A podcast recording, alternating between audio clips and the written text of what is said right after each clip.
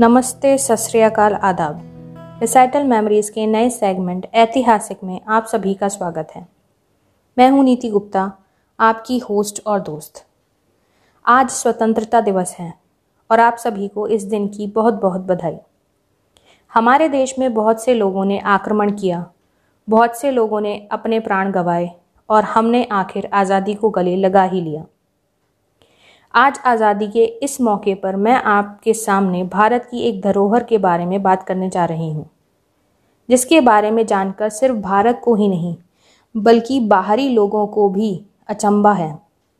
लेकिन अफसोस, भारत के ज़्यादा लोग इसके बारे में नहीं जानते, क्योंकि हमें इसके बारे में बताया ही नहीं गया। मैं आज बात करने जा रही हूँ भारत के एक ऐसे मॉन्यूमेंट की, जो दुनिया में अपने आप में इकलौता है। तो चलिए दोस्तों, शुरू करते हैं आज का सफ़र। दोस्तों, आपने कभी कोई घर बनते देखा है? कितनी मेहनत लगती है ना घर बनाने में? ईंटों को जोड़ जोड़ कर घर बनाए जाते हैं। पर अगर आपको ये पता चले कि ईंटों को जोड़कर नहीं, लोगों ने पहाड़ों को तोड़कर भी कई इमारतें बनाई हैं। जी हाँ दोस्तों, इस तरह की कारीगरी करके बनाई गई बिल्डिंग्स को रॉक कट मॉन्यूमेंट्स बोलते हैं। और क्योंकि ये एक पहाड़ को काट कर बनाई जाती हैं, इसीलिए इसे मोनोलिथिक रॉक कट मॉन्यूमेंट कहा जाता है। दुनिया में ऐसी कई इमारतें हैं, पर सबसे अनोखी इमारत है महाराष्ट्र का कैलाश मंदिर। यह इकलौता ऐसा मंदिर है जो कट आउट टेक्निक से बनाया है। इसका मतलब है कि बाकी मॉन्यूमेंट्स जो पहाड़ों को काटकर बनाए गए थे, वो सभी पहाड़ को सामने से काटकर बनाए गए थे। पर यह पूरी दुनिया में एक ऐसा इकलौता मंदिर है, जो एक पहाड़ के ऊपर से बनाना शुरू किया गया था। मतलब सबसे पहले इसकी सबसे ऊपर वाली मंजिल बनी थी, उसके बाद दूसरी मंजिल, और सबसे आखिर में इसका ग्राउंड फ्लोर बनाया गया था। सोचिए एक पहाड़, यानी पर्वत, यानी माउंटेन को तोड़ा गया, ऊपर से नीचे। और उस पहाड़ से एक मंदिर बनाया गया, ऊपर से नीचे की तरफ़। आप खुद ही सोचिए, ईट से जोड़कर घर बनाने में हमें कितना वक्त लग जाता है। ये मंदिर एक पहाड़ को ऊपर की तरफ़ से काट कर बनाया गया है। ये लगभग नामुमकिन सा है। तभी तो कुछ लोग मानते ही नहीं कि ये मंदिर इंसानों ने बनाया है। आप लोग सोच रहे होंगे कि ऐसा क्या अनोखा है इस मंदिर में। बस पहाड़ को काट कर ही तो बनाया गया है। पर आप भूल रहे हैं कि जिस वक्त ये मंदिर बनाया गया था, उस वक्त लोग सिर्फ़ छैनी और हथौड़े का प्रयोग करते थे, जिससे ऐसे भव्य मंदिर को बनाना नामुमकिन सा ही लगता है। कैलाश मंदिर, जैसा कि नाम से ही समझ आता है कि ये एक शिव मंदिर है। जो कि महाराष्ट्र के औरंगाबाद में अलोरा की गुफाओं में, सोलहवीं गुफा में आता है। कहा जाता है कि ये मंदिर एलोरा केव्स में से सबसे पुराना है। ये मंदिर दो किलोमीटर में फैला हुआ है। मतलब सभी एलोरा केव्स में ये मंदिर सबसे बड़ा है और विश्व के सभी शिव भगवान के मंदिरों में से सबसे बड़ा है। फॉरन के कई आर्कियोलॉजिस्ट भी यहाँ पर आए इस मंदिर को जांचा। इसे एक्सप्लोर किया और वो लोग भी मंदिर के बारे में जानकर आश्चर्यचकित रह गए। इस मंदिर को बनाने में करीब 18 साल लगे थे। इस मंदिर को बनाने के लिए इसमें से जो मलबा निकला, वो करीब चार लाख टन था।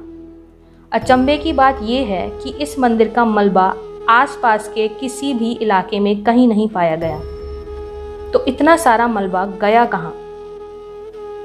और उस वक्त कैसे इस मलबे को एक जगह से दूसरी जगह ले जाया गया होगा? इसके बारे में लोगों ने हिसाब भी लगाना चाहा तो भी वो हैरान कर देने वाला था।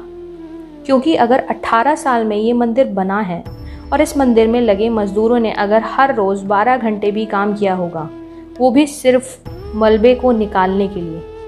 इसमें उन्होंने जो नकाशी और कार्विंग्स की हैं या जो मूर्तियाँ बनाई हैं, वो हम अभी इस कैलकुलेशन में नहीं ले रहे हैं। इस हिसाब से अगर चार लाख टन को 18 से डिवाइड किया जाए तो हमें मिलेगा करीब बाईस हज़ार टन। इसका मतलब बाईस हज़ार टन हर साल इस मंदिर से निकलने वाला मलबा था। और अब हम इस बाईस हज़ार टन को तीन सौ पैंसठ से डिवाइड करेंगे तो हमें एक दिन का मलबा मिलेगा, जो है साठ टन। मतलब 60 टन रॉक्स एक दिन में इस मंदिर से निकाले गए होंगे। इसको भी अगर हम 12 घंटे की शिफ्ट के हिसाब से देखें तो 60 टन डिवाइडेड बाय 12 मींस हर एक घंटे में 5 टन रॉक्स अगर हम 24 घंटे की शिफ्ट भी लगाएँ, तब भी ढाई टन मलबा एक घंटे में निकाला जाना हैरानी की बात है। ढाई टन मतलब ढाई हज़ार किलो मलबा एक घंटे में। और इस मलबे का कहीं नामो निशान नहीं है। है ना ये कितना बड़ा अजूबा? और वो भी रोबोट की तरह दिन रात काम करने के बाद। क्या हम आज के टाइम में ऐसा कर सकते हैं? बिल्कुल नहीं। तो तब उन लोगों ने सिर्फ़ छैनी और हथौड़े से ये सब कैसे किया होगा? आपको एक और चीज़ जानकर हैरानी होगी कि जैसे भारत के हर मंदिर को तोड़ने की कोशिश की गई थी, इस मंदिर के साथ भी ऐसा किया गया था। औरंगज़ेब ने लगातार तीन साल तक इस मंदिर को तोड़ने के लिए अपने मजदूर भेजे, पर वो इस मंदिर का कुछ बिगाड़ नहीं पाए। वो तीन साल तक लगातार कोशिश करते रहे, पर कुछ मूर्तियों को ही शत विशक कर पाए। आखिर में औरंगज़ेब ने हार मान ली और इस मंदिर को तोड़ने के मंसूबे त्याग दिए। इस मंदिर को बनाने में कितनी प्लानिंग की गई होगी और कितने प्रिसीजन से ये मंदिर बनाया गया होगा, ये आप इस मंदिर को देखने के बाद ही समझ पाएँगे। क्योंकि मंदिर को ऊपर से नीचे बनाया गया, वो भी एक पर्वत को तोड़ते हुए। जब सबसे ऊपर की मंजिल बनी थी, तब उसके साथ ही सीढ़ियाँ भी बनाई गई थी और उसके साथ ही इस मंदिर की एक इमारत को दूसरी इमारत से जोड़ने के लिए पुल भी बनाए गए थे। इस सब की प्लानिंग पहले से ही की गई होगी, क्योंकि ये मंदिर जोड़कर नहीं, तोड़कर बनाया गया है। बड़े ही अद्भुत ढंग से इस मंदिर की मूर्तियाँ और कलाकृतियाँ बनाई गई हैं। इस मंदिर में आपको रामायण और महाभारत के डिपिक्शंस भी देखने को मिलेंगे, और यहाँ मिलेंगे आपको कैलाश पर्वत पर विराजमान भगवान शिव। जिनकी आराधना रावण कर रहा है, जो भगवान शिव को एक एक करके अपने सर अर्पण कर रहा है। मंदिर की दीवारों पर शिल्प कला है ही, पर साथ में मंदिर की छत यानी सीलिंग पर भी आप कला का अद्भुत प्रदर्शन पाएँगे। सोचिए किसी कारीगर ने किस तरह से मंदिर की छत पर शिव को तांडव करते हुए दर्शाया होगा।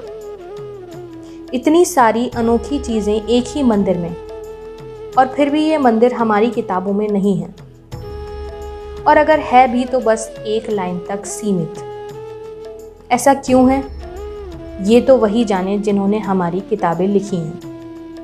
ये मंदिर इतना अद्भुत है कि फॉरेन आर्कियोलॉजिस्ट तो ये तक मानते हैं कि इसे इंसान ने नहीं, स्वयं भगवान ने बनाया है। क्योंकि आप तो जानते ही हैं कि वो हमारे भगवान शिव को एलियन कहते हैं।